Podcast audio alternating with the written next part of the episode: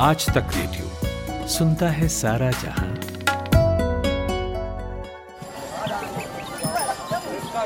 ऐसा है, खेल इस बात का है, ये नहीं कि आप कितना कमाते हैं।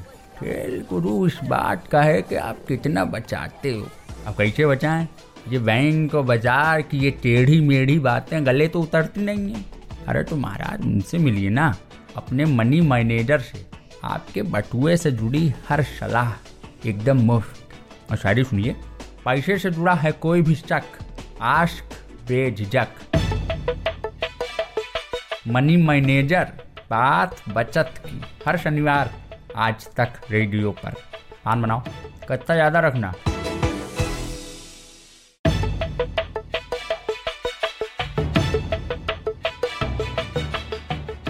हेलो नमस्कार। स्वागत है आपका मनी मैनेजर के ग्यारहवें एपिसोड में। मैं नितिन ठाकुर हूँ। मेरे साथ हैं हमारे एक्सपर्ट शुभम शंखधार। वेलकम शुभम। शुक्रिया। Shubham ji India Today magazine में एसोसिएट एडिटर हैं साथ ही फाइनेंस के मामलों पर नज़र रखते हैं। आसान करके अपनी बात को समझाने में शुभम को महारत हासिल है। और मनी मैनेजर में हम ये चाहते भी हैं कि कोई भी टॉपिक जो भी हम आपके सामने पेश करें उसे आसान भाषा में समझा जाए समझाया जाए। आज ऐसा एक टॉपिक लेकर हाजिर हुए हैं हम। क्रेडिट कार्ड, कोई कहता है लेना चाहिए, कोई कहता है नहीं लेना चाहिए। किसी ने इसे संकट में समाधान कहा है तो किसी ने बिना मतलब की मुसीबत कहा है। तो आज शुभम से जानेंगे कि क्रेडिट कार्ड कितना सही है या इसे कहना चाहिए एकदम नहीं। सबसे पहले शुभम, वही पुराना और पहला सवाल करूँगा आपसे कि क्रेडिट कार्ड पर बात करना आपने क्यों चुना? क्यों ये टॉपिक चुना आपने जी, देखिए, जैसा कि अपने देश में नवरात्रों से त्योहारी सीज़न शुरू होता है। आज से नवरात्र शुरू हुए, त्योहारी सीज़न शुरू होता है। इसके बाद ये दशहरा और दिवाली से होता हुआ क्रिसमस और न्यू ईयर तक। अब अगले तीन चार महीने देश में बहुत एक उत्साह का माहौल रहता है त्योहारों की की वजह से। और इस त्योहारी सीज़न में बहुत सारी कंपनियाँ बहुत सारे ऑफर्स लाती हैं और बहुत सारे लोग खरीदारी करते हैं। और कम से कम बड़े शहरों में ये ट्रेंड है कि क्रेडिट कार्ड से लोग खरीदारी करते हैं। और कई बार क्रेडिट कार्ड में कई कंपनियाँ इस तरीके के ऑफर्स देती हैं कि ज़रूरत नहीं भी होती है तब भी लोग खरीदारी करने के प्रति आकर्षित हो जाते हैं। मसलन आपको इंटरेस्ट फ्री ईएमआई बनाने का ऑफ़र है आपको बहुत आसान किस्तों में कोई राशि चुकाने का ऑफ़र मिलता है तो कई बार हम वो खरीद लेते हैं। क्रेडिट कार्ड से जुड़ी दो अवधारणाएँ रहती है। हम्म। एक धड़ा ये कहता है कि क्रेडिट कार्ड रखना चाहिए इससे तमाम तरीके की दिक्कतें दूर होती हैं। अगर आप अच्छा मैनेज करते हैं अच्छे से दूसरा धड़ा ये कहता है कि नहीं आप प्लास्टिक मनी यूज़ करते हैं तो आप कई बार ऐसी खर्चे कर लेते हैं जो ज़रूरी नहीं होते हैं। और इस तरह क्रेडिट कार्ड को लेकर बहुत सारी अवधारणाएँ बाज़ार में। हमें लगा कि अपने मनी मैनेजर में हम लोगों को ये समझा सकें बता सकें कि कैसे आप इस फाइनेंस के प्रोडक्ट को बहुत अच्छे से इस्तेमाल करके अपनी आ, अपने लिए इस एक आ, जो कहना चाहिए कि एक तरीके का लोन है पैंतालीस दिन के लिए जो मिलता है इसको कैसे अपनी तरक्की के लिए, अपनी अच्छी फाइनेंशियल प्लानिंग के लिए इस्तेमाल कर सकते हैं। इसलिए हमने आज इसको चुना है। जी। चलिए, सवाल जवाब तो आपसे करेंगे, लेकिन जल्दी से बता देता हूँ, जो लोग हमें आज पहली बार सुन रहे हैं कि प्रोग्राम आगे कैसे बढ़ता है। सबसे पहले तो हम आपको बताएँगे, हफ़्ते की तीन चार ऐसी बड़ी खबरें, जो हमारी आपकी जेबों पर सीधा असर डालती हैं। इन खबरों पर शुभम से हम एक एक लाइन का कमेंट लेते हैं। इसके बाद बात क्रेडिट कार्ड की होगी ही। फिर हम एंटर करेंगे एक सेगमेंट में, जिसका नाम हाजी और नाजी हमने रखा है। जब मैं हाजी कहूँगा तो शुभम बताएँगे कि क्रेडिट कार्ड क्यों लेना चाहिए, फ़ायदे क्या हैं?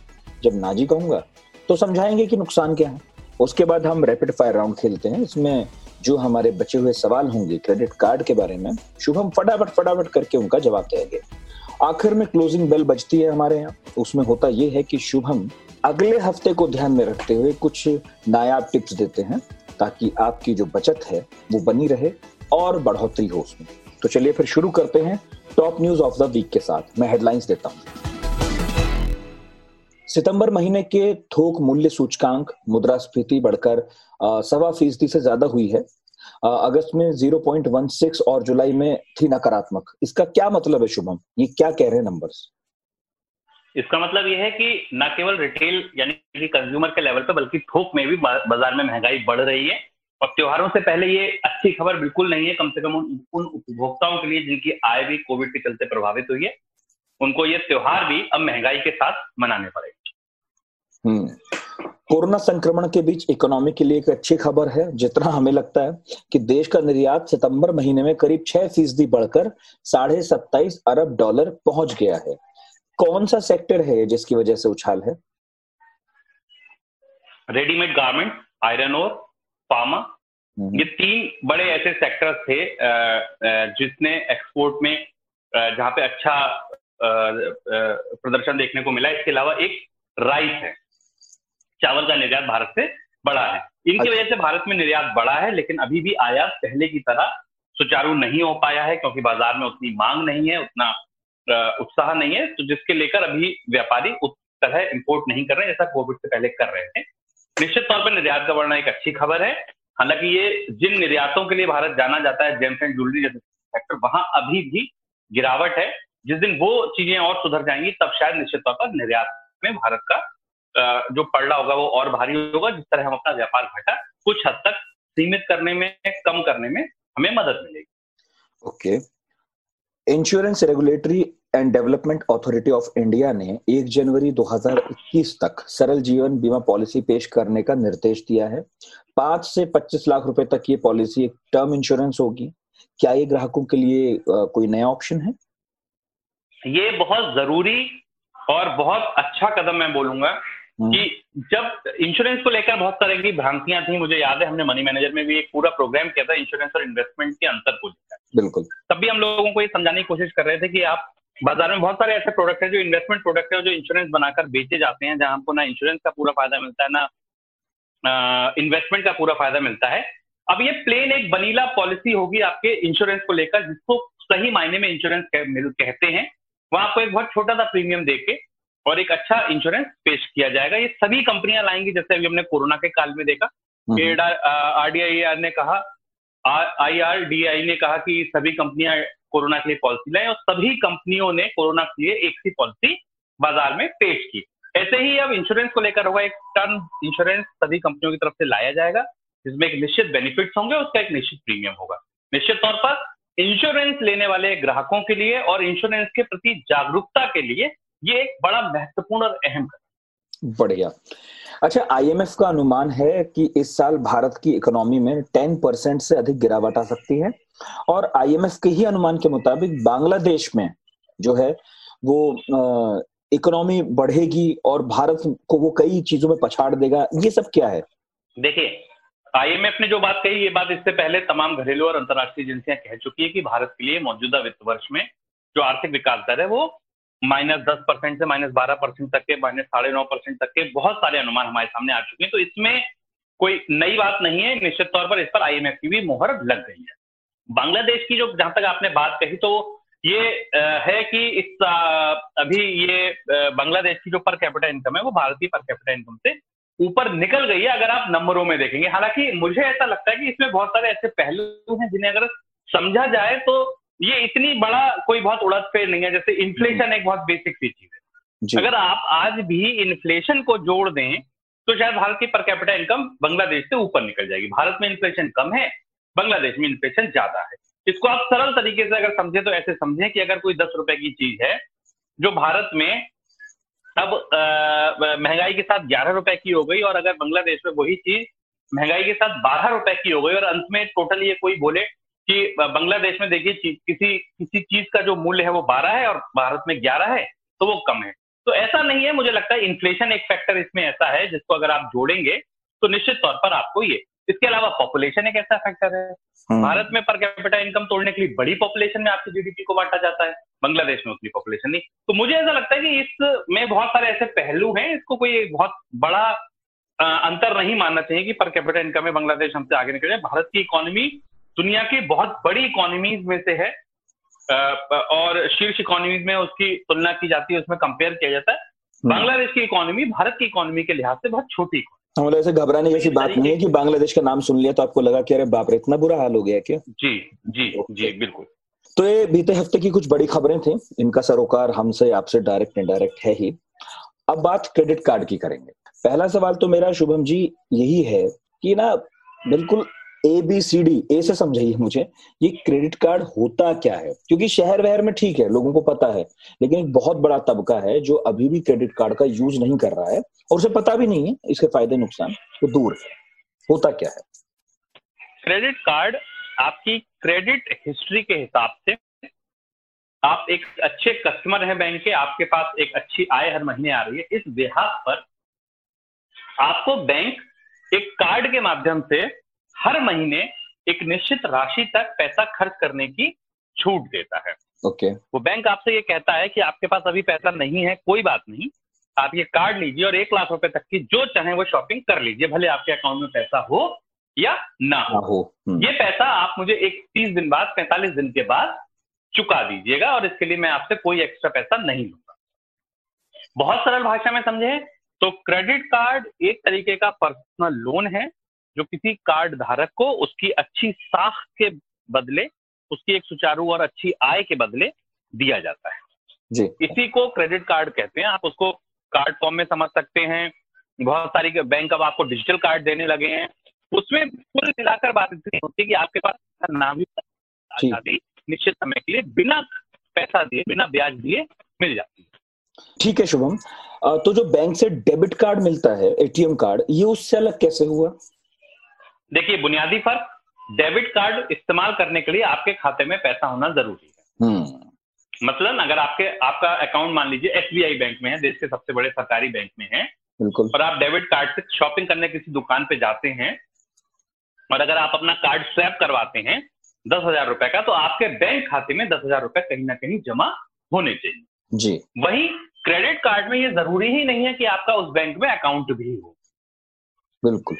अगर मान लीजिए कि आपने किसी बैंक का एसबीआई का क्रेडिट कार्ड ले रखा है तो इसका बिल्कुल ये ज़रूरी नहीं है। इसका ये बिल्कुल मतलब नहीं है कि आपका एसबीआई में खाता होना अनिवार्य है। हो सकता है लेकिन उसका कोई उससे मतलब नहीं है। बेसिकली क्रेडिट कार्ड आपको अब नहीं नहीं मैं पूछ रहा हूँ बस बेसिकली बात यही होगी ना फिर कि डेबिट कार्ड वो है कि मेरा ही पैसा है मैं उसे खर्च कर रहा हूँ डेबिट कार्ड के थ्रू निकल के। और क्रेडिट कार्ड ये है कि मेरा पैसा नहीं है उधार लिया है मैंने और तीस या पैंतालीस दिन की एक अवधि है जिसके बाद मैं चुकाऊँगा। बिल्कुल। अच्छा हमने अप्लाई किया लेकिन क्रेडिट कार्ड में भी कई तरह के कार्ड हैं जैसे instant credit card pre approved credit card इनमें क्या फ़र्क है? ये क्या अंतर है? देखिए जैसा मैंने आपको बताया एक तरीके का कर्ज है। हम्म। ठीक है तो बैंक जो है जब वो आपको कर्ज दे रहे हैं जिस तरह बैंक आपको कोई बड़ा कर्ज दे, देते समय तमाम चीज़ें आपकी देखते हैं आपकी आय देखते हैं आपकी रीपेमेंट कैपेसिटी देखते हैं आपका क्रेडिट स्कोर देखते हैं तब आपको कोई कर्ज देते। अब ये भी एक तरीके का कर्ज ही है जो आपको हर महीने दिया जा रहा है अगर आप इस्तेमाल करें तो। हम्म। तो इसके लिए भी बैंक आपकी तमाम चीज़ों को देखता है चाहे वो सिविल स्कोर हो चाहे वो आपकी पर मंथ सैलरी हो चाहे वो आपके अगर आप नौकरी पेशा हैं या आपका रीपेमेंट की कैपेसिटी हो। लेकिन अब क्या होता है कि कुछ अच्छे कस्टमर्स हैं मान लीजिए उनकी लाख रुपए महीने की सैलरी है उनके बहुत ज़्यादा खर्चे नहीं है उनका क्रेडिट स्कोर अच्छा है बैंक को लगता है कि ये अच्छा कस्टमर है साफ़ सुथरा कस्टमर है अच्छी क्रेडिट हिस्ट्री वाला कस्टमर है पचास हज़ार रुपए इसको प्री अप्रूव्ड कर दो कि अगर ये केवल इंस्टेंट लेना चाहें तो तत्काल इसको वो कर्ज मिल जाए वो क्रेडिट कार्ड मिल जाए इसके अलावा कई बार क्या होता है कि क्लब करके कार्ड बना दिए जाते हैं कि जैसे देखा मैंने हम्म। कि नितिन ठाकुर हर महीने बहुत सारी फ्लाइट्स लेते हैं फ्रीक्वेंट ट्रेवलर है हम्म? तो हमने SBI ने किसी एक एयरलाइन के साथ मान लीजिए एयर इंडिया के साथ मिलकर एक कार्ड लॉन्च किया उसको एयर इंडिया SBI कार्ड नाम दे दिया और ये कहा कि नितिन आप टारगेटेड कस्टमर है हमारे आप अगर इस कार्ड को लेते हैं तो आपकी हर फ़्लाइट पे हम आपको एक हज़ार पॉइंट रिवॉर्ड पॉइंट देंगे. हम्म। तो कार्ड का कैटेगरी जो होती है वो प्री अप्रूव्ड और इंस्टेंट क्रेडिट कार्ड तो ही है वो तो आपकी साख पे मिल ही जाते हैं। इसके अलावा बहुत सारी कंपनियाँ बहुत सारी कंपनियों के साथ मिलकर कार्ड लॉन्च करती हैं। अच्छा। जैसे आईसीआईसीआई का अमेजोन के साथ कार्ड आता है प्राइम कार्ड तो आईसीआईसीआई ने देखा कि अमेजोन के कस्टमर्स के लिए हम एक, कार्ड दे देते हैं जो अमेजोन पे फ्रीक्वेंट शॉपिंग कर रहे हैं। जी। तो इसी तरह जो कार्ड बनते हैं वो दो कंपनियाँ एक बैंक और एक कंपनी मिलकर लॉन्च करते हैं। कई बार बैंक देखते हैं कि बहुत अच्छा कस्टमर है उसका क्रेडिट प्रोफ़ाइल अच्छा है तब वो लॉन्च करती है तो उसे प्री अप्रूव्ड कार्ड और इस कैटेगरी में भी रख लेते हैं। हम्म। और इसी तरह ये कार्ड का अलग अलग कैटेगरी बन जाती है। बन जाती है। अच्छा लेकिन अभी आपने जैसे बोला मुझे कि भाई कोई बहुत ट्रेवल करता है तो उसे एक तरह का कार्ड मिल गया। अगर आपकी अगर आपकी इनकम ठीक है और लगातार आ रही है तो कार्ड मिल गया। तो सर केवल इन्हीं को मिलता है कि स्टूडेंट्स को भी मिल सकता है और बाकी लोगों को भी मिल सकता है? देखिए कर्ज है स्टूडेंट्स को ये कार्ड नहीं मिलता है। ओके। किसी क्रेडिट कार्ड क्योंकि स्टूडेंट की कोई आय नहीं है। हम्म। अगर बैंक ने आपको कर्ज दे दिया आप चुकाएँगे कैसे? हम्म तो जो बुनियादी चीज़ें अगर आप कर्ज लेने जा रहे हैं तो सबसे पहले बैंक उसका रिपेमेंट आपसे इंश्योर करता है। अच्छा। इसीलिए क्रेडिट कार्ड केवल उन्हीं लोगों को दिया जाता है जिनके पास किसी ना किसी माध्यम से किसी ना किसी सोर्स से इनकम हर महीने आ रही है। और ये तय कैसे होता है कि कितना कर्ज मैं निकाल पाऊँगा मुझे मिलता है तो? कैसे बैंक तय करता है? कैसे हम लोग तय करेंगे? वही आपकी आय के हिसाब से। अगर आपकी मान लीजिए बीस हज़ार रुपए महीने की सैलरी है तीस हज़ार रुपए महीने की सैलरी है हम्म। तो बैंक को ये लगता है कि ठीक है यार थ्री टाइम्स या फोर टाइम्स सैलरी का हम दे सकते हैं तो वो आपको थ्री टाइम फोर टाइम एक लाख रुपए तक की लिमिट दे सकते हम्म। हैं जितनी आय ज़्यादा जितनी लाइबिलिटीज कम उतनी बड़ी क्रेडिट लिमिट होती चली जाती। है इसके अलावा कई बार बैंक आपकी स्पेंडिंग हैबिट के हिसाब से वो देख रहा है कि पचास हज़ार की क्रेडिट कार्ड की लिमिट है और हर महीने नितिन ठाकुर का पचास हज़ार की शॉपिंग हो जा रही है। हम्म। और वो हर महीने लगातार पचास हज़ार का बिल भी जमा कर देते हैं। तो बैंक को ये समझ आता है कि अगर ये लिमिट पचास की जगह सत्तर होगी तो हो सकता है शायद ये सत्तर तक का खर्च करे और ये जब कंटिन्यू जमा कर रहे हैं हम्म। तो ये ईमानदार कस्टमर है। तो आपकी स्पेंडिंग हैबिट के हिसाब से कई बार वो बैंक उस लिमिट को बढ़ा तो क्रेडिट क्रेडिट की जो हिस्ट्री है उसका बड़ा रोल रहता होगा इसमें? बिल्कुल क्योंकि कर्ज है और कर्ज हमेशा आपके अगर आप लगातार क्रेडिट कार्ड के बिल जमा कर रहे हैं टाइमली जमा कर रहे हैं आप डिफ़ॉल्ट नहीं कर रहे हैं या आप मिनिमम ड्यू करके उसका ब्याज नहीं चुका रहे हैं तो। निश्चित तौर पर आपकी क्रेडिट हिस्ट्री भी अच्छी होती है और क्रेडिट कार्ड मिलने में भी क्रेडिट हिस्ट्री का बड़ा इंपॉर्टेंट सिविल सिविल देखी जाती होगी सिविल के बारे में बात हो रही थी हमारी एक बार सिविल स्कोर देखा बिल्कुल। हम्म बिल्कुल कर्ज कोई भी हो किसी भी तरीके का आपको जैसे आपकी सिविल रिपोर्ट सबसे पहले देखी जाती है आपका सिविल स्कोर मायने रखता है ऐसे ही क्रेडिट कार्ड की स्थिति में भी आपका सिविल स्कोर बहुत मायने कम है तो कार्ड नहीं मिलेगा उसे बढ़ाइए तो नहीं मिलेगा। ओके बिल्कुल अगर अगर वक्त से क्रेडिट वापस नहीं दे पाए तो इसमें जो इंटरेस्ट रेट लगता होगा वो कैसा लग कैसे लगता है? कोई रेगुलेशन है क्या इस पर? और क्या उसे कम किया जा सकता है? इस पर आप बताइए क्योंकि असली बात तो यही है कि अगर मुझे कर्ज मिलता है और मैं बिना ब्याज लगाए उसे चुका पाता हूँ तीस या पैंतालीस दिन में तब तो ठीक है। लेकिन उसके बाद की कहानी तो टेढ़ी है ना? बिल्कुल। देश में अगर कोई लोन सबसे महँगा मिलता है सबसे महँगा तो वो यही क्रेडिट कार्ड का लोन होता है। क्रेडिट कार्ड में अगर किसी व्यक्ति ने कार्ड खर्च करके और जमा नहीं किया क्रेडिट कार्ड कई बार आपको मिनिमम अमाउंट ड्यू करने का भी ऑप्शन देता है। हमेशा आपके पास जब बिल आएगा तो अगर आपका क्रेडिट कार्ड का बिल आया एक लाख रुपए तो उसमें लिखा होगा कि एक लाख रुपए बिल है और मिनिमम पेमेंट जो है वो पाँच हज़ार रुपए है और टोटल पेमेंट अगर आपको करना है तो एक लाख रुपए तो कई बार क्या होता है, लोगों को लगता है, अरे, मिनिमम पेमेंट का मतलब ये है कि आपको डिफ़ॉल्ट नहीं माना जाएगा। ये माना जाएगा कि आप ईमानदार कस्टमर हैं और वो जो पाँच हज़ार रुपए वो आप भर देंगे ऐसी स्थिति में क्या होता है कि लोग ट्रैप में फंस जाते हैं क्रेडिट कार्ड जैसे ही वो मिनिमम जमा करते हैं अगले महीने, वो फिर और बढ़ के आता है, क्योंकि ब्याज जो है, वो 24 परसेंट से लेकर और 30 परसेंट, चालीस परसेंट तक सीएजीआर बन बन के, बन बन के वो क्रेडिट कार्ड का इंटरेस्ट हो जाता है।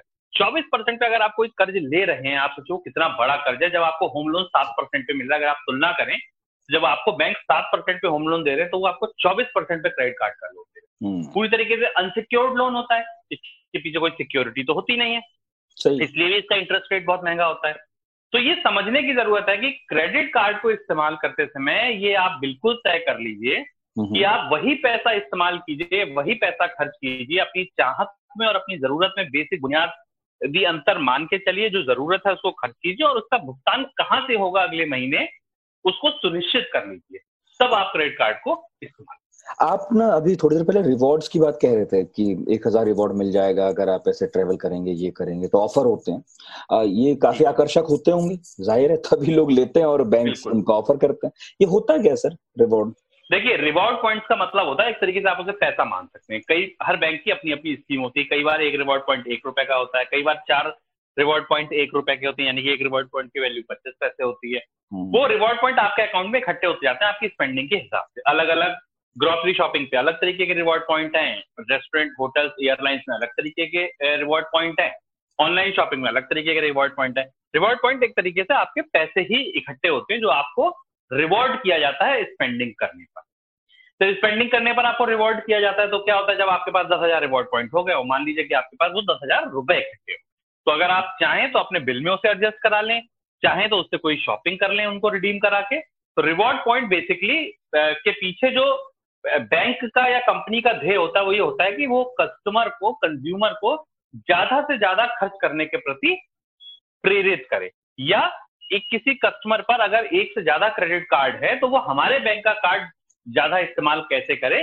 इसके लिए बैंक जो है, वो रिवॉर्ड पॉइंट की पेशकश करते हैं। हम्म, ऐसे लुभाते हैं। ठीक है। तो कई सवाल और भी है मेरे पास लेकिन करेंगे। पहले हाजी नाजी सेगमेंट में घुसते हैं।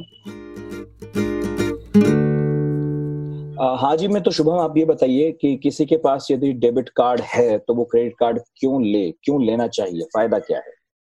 देखिए सबसे बड़ा फ़ायदा ये है कि अगर आपके पास लिक्विडिटी आप रखना चाहते हैं। जैसे मैं आपको तीन एग्जांपल देता हूँ उससे आप समझ जाएँगे कि क्रेडिट कार्ड क्यों रख सकते हैं?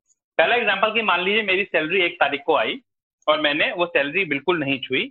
जो भी मेरे महीने के खर्चे थे ग्रोसरी का खर्च टेलीफोन के बिल ब्रॉडबैंड का बिल टीवी का बिल बिजली का बिल गैस का बिल जो हमारे हर महीने के खर्चे होते हैं, पेट्रोल, डीजल, कार की सर्विस हमने हर तरीके का अपना बिल क्रेडिट कार्ड से जमा किया। तीस तारीख को हमने देखा कि क्रेडिट कार्ड का बिल हमारा बीस हज़ार रुपए आया। हमने उस पूरी लिक्विडिटी को जो पूरे महीने हमारे अकाउंट में रखी रही उसके बाद उस सैलरी से उस बिल को जमा कर दिया।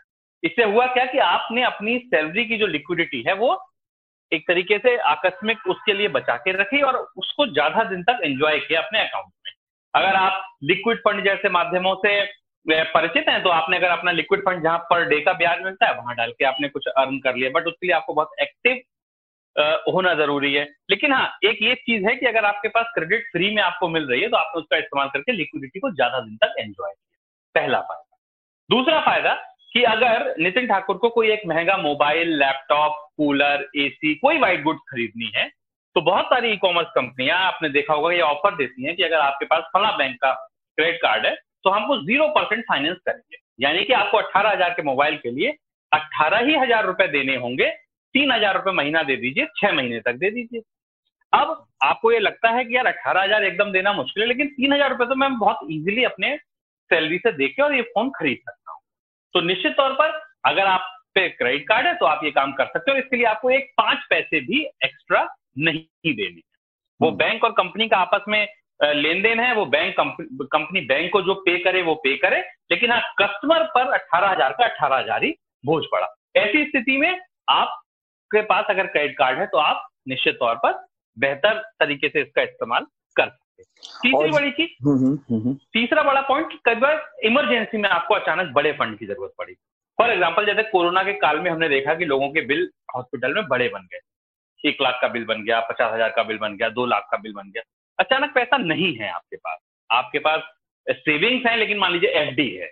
या आपके पास तुरंत व्यवस्था नहीं हो पा रही है। तो आप अपना क्रेडिट कार्ड से आपने बड़े इमरजेंसी फंड को इस्तेमाल कर लिया। उसके बाद आपने अगर आप पे पैसा इस्तेमाल जमा जमा हो गया तो आपने जमा कर दिया। नहीं हो पाया तो आपने ये बैंक से रिक्वेस्ट कर लिया कि आप इस एक लाख रुपए को मेरी छह ई में बाँध दीजिए और मैं आपको ये पैसा ब्याज के साथ छह महीने में चुका दूँगा।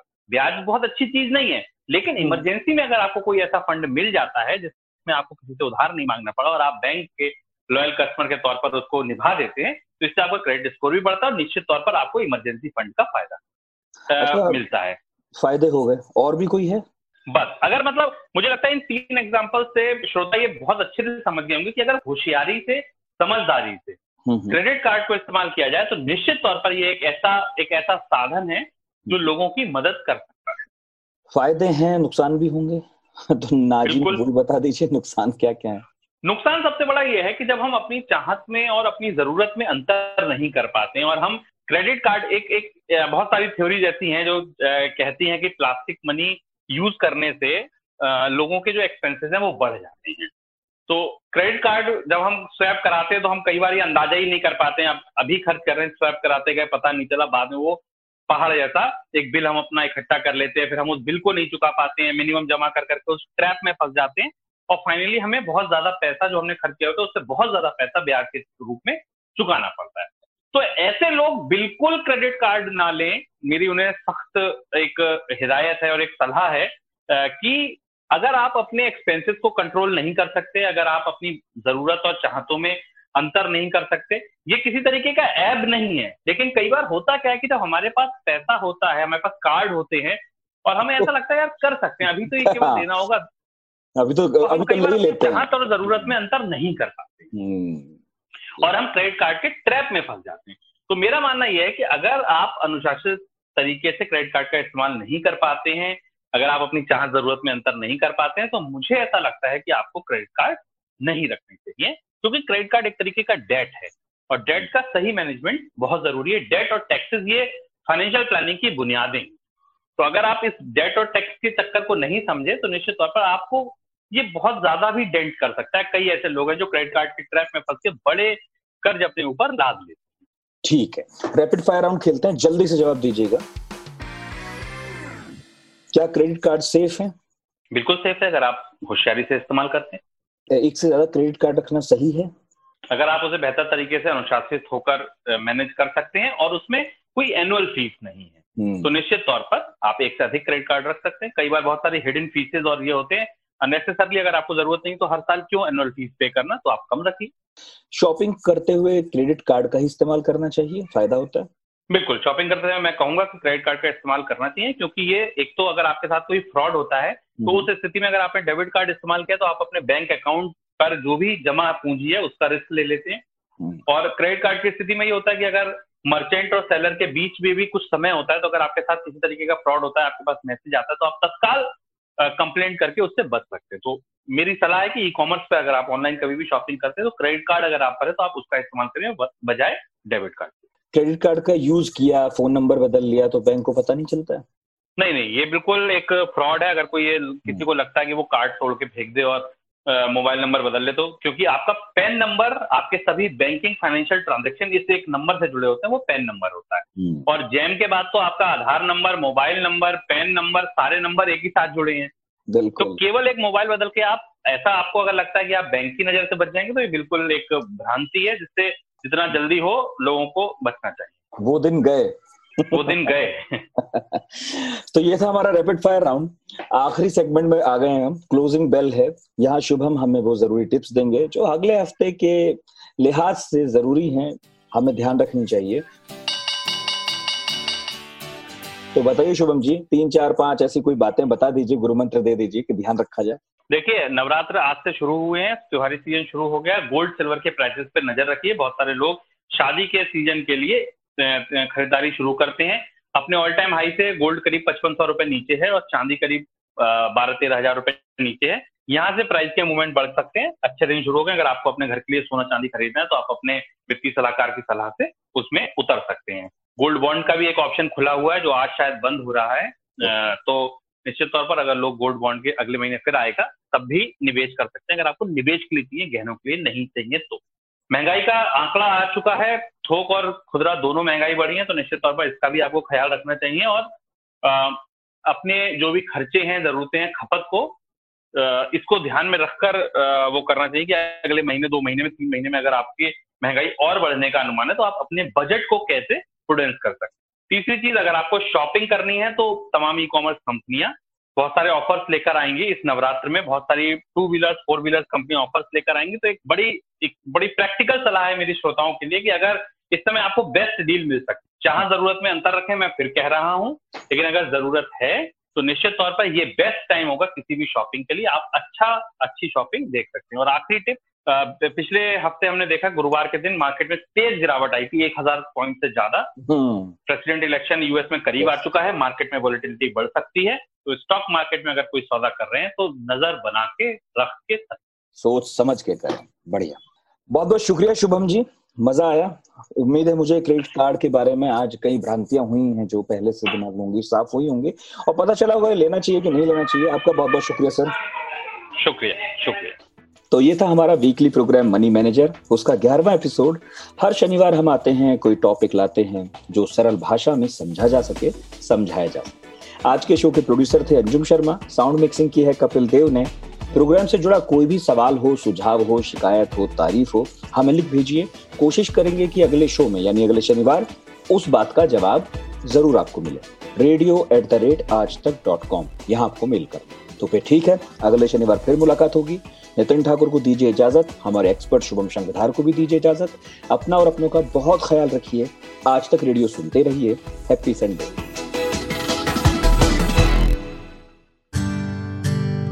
एक तार म्यूज़िक का। और एक तार पोएट्री का। दोनों मिल जाएँ तो क्या बनता है? दो तारा। मैं हूँ चिन्मयी। और मैं हूँ जोएल। हम गाते हैं सुनाते हैं कविताएँ। कभी गिटार पर तो कभी बांसुरी पर। और कभी अपने घर में पड़े हुए बक्से की थाप पर। तो सुनिए हमारा दो तारा। सिर्फ़ आज तक रेडियो पर।